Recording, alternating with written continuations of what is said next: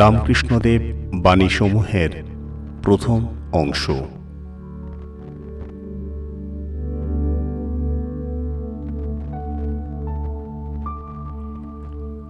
যাঁরই নিত্য তাঁরই লীলা। তিনি ভক্তির ভালোবাসার জন্য চোদ্দ পোয়া হয়ে লীলা করতে আসেন। তাকে নবরূপে দেখতে পেলে তবে তো ভক্তেরা ভাই, বোন বাবা মা সন্তানের মতো স্নেহ করতে পারবে?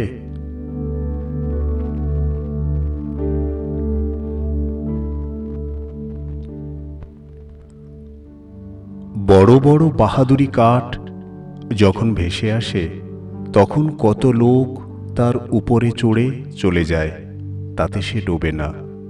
সামান্য একখানা কাঠে একটা কাক বসলে অমনি ডুবে যায়, তেমনি যখন অবতারাদি আসেন, কত শত লোক তাকে আশ্রয় করে তরে যায়।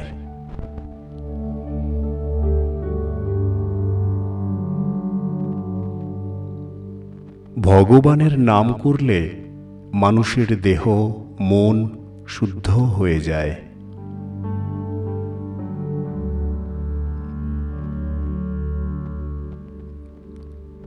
ঈশ্বরী সত্য আর সব অনিত্য। জীব, জগৎ, বাড়ি, ঘর, দ্বার, ছেলেপিলে, এইসব বাজিগরের ভেলকি বাজিকরই সত্য, তার খেলা সব অনিত্য, স্বপ্নের মতো।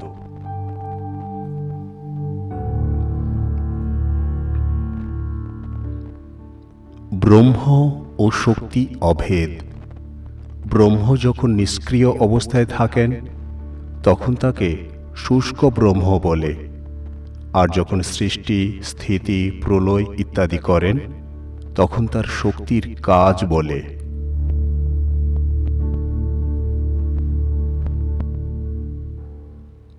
যিনি ঈশ্বর লাভ করেছেন, তিনি কামিনীকে আর অন্য চোখে দেখেন না যে ভয় হবে। তিনি ঠিক দেখেন যে মেয়েরা মা ব্রহ্মময়ীর অংশ। ঈশ্বর বড় চুম্বক পাথর, তার কাছে কামিনী ছোট চুম্বক পাথর।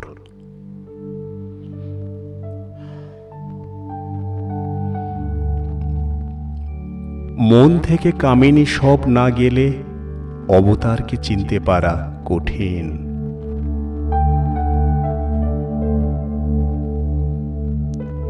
এ সংসার তার মায়া।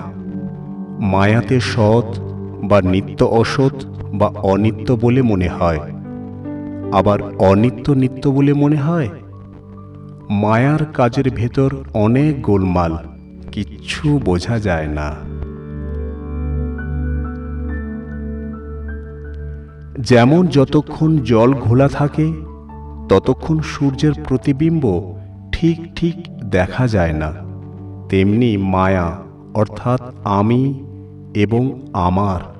এই জ্ঞান যতক্ষণ না যায়, ততক্ষণ আত্মার সাক্ষাৎকার ঠিক ঠিক হয় না।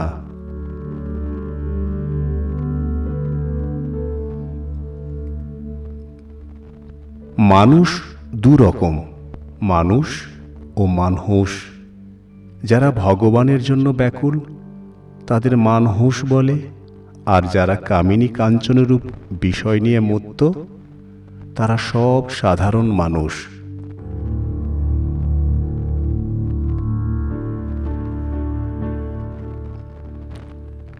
ঈশ্বরের সৃষ্টিতে নানারূপ জীবজন্তু গাছপালা আছে।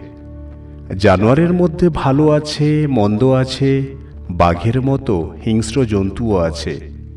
গাছের মধ্যে অমৃতের ন্যায় ফল হয় এমন গাছ আছে, আবার বিষ ফলও আছে। তেমনি মানুষের মধ্যে ভালো আছে, মন্দও আছে, সাধু আছে, অসাধুও আছে, সংসারী জীব আছে, আবার ভক্তও আছে।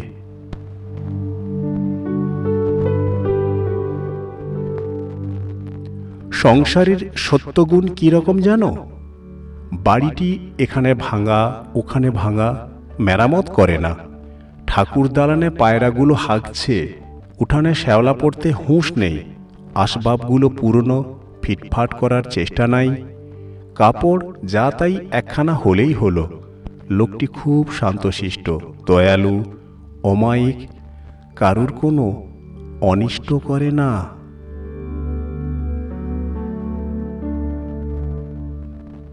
শাস্ত্রে আছে, অপনারায়ণ, জলনারায়ণ। কিন্তু কোনো জল ঠাকুর সেবায় চলে, আবার কোনো জলে আচানো, বাসন মাজা, কাপড় কাচা কেবল চলে। কিন্তু খাওয়া বা ঠাকুর সেবা চলে না। তেমনি সাধু, অসাধু, ভক্ত, অভক্ত সকলেরই হৃদয়ে নারায়ণ আছেন। কিন্তু অসাধু, অভক্ত, দুষ্ট লোকের সঙ্গে ব্যবহার চলে না, মাখামাখি চলে না। কারুর সঙ্গে কেবল মুখের আলাপ পর্যন্ত চলে, আবার কারুর সঙ্গে তাও চলে না। এই ধরনের লোকের কাছ থেকে তফাতে থাকতে হয়।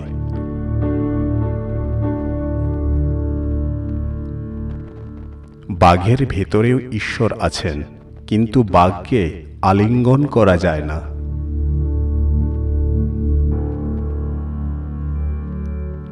কারুকে নিন্দা করো না পোকাটিরও না। নারায়ণ ওইসব রূপ ধরে রয়েছেন।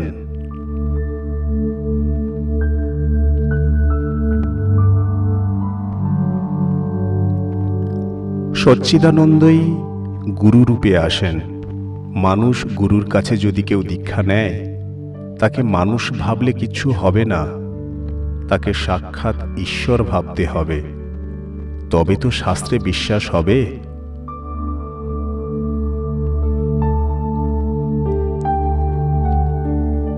লোকশিক্ষা দেওয়া বড় কঠিন। যদি তিনি সাক্ষাৎকার হন আর আদেশ দেন, তাহলে হতে পারে। নারদ সুখদেবাদির আদেশ হয়েছিল, শঙ্করের আদেশ হয়েছিল আদেশ না হলে কে তোমার কথা শুনবে?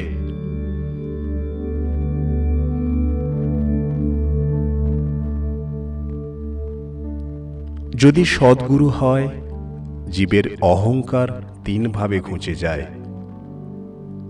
গুরু কাঁচা হলে গুরুরও যন্ত্রণা, শিষ্যেরও যন্ত্রণা। শিষ্যের অহংকার আর ঘোচে না। সংসার বন্ধন আর কাটে না। কাঁচা গুরুর পাল্লায় পড়লে শিষ্য মুক্ত হয় না।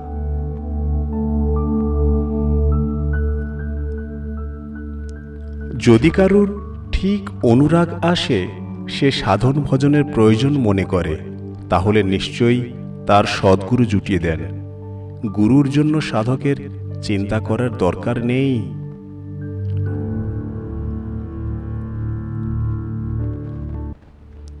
পৃথিবী সকলের চেয়ে বড়। সাগর তার চেয়ে বড়। আকাশ তার চেয়ে বড়। কিন্তু ভগবান বিষ্ণু একসঙ্গে স্বর্গ, মর্ত, পাতাল, ত্রিভুবন অধিকার করেছিলেন।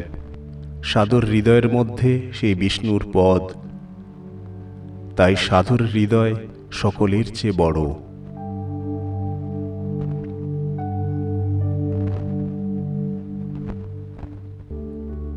রামকৃষ্ণদেবের বাণীসমূহের পরবর্তী পর্ব শোনার জন্য আমন্ত্রণ রইল সবাইকে।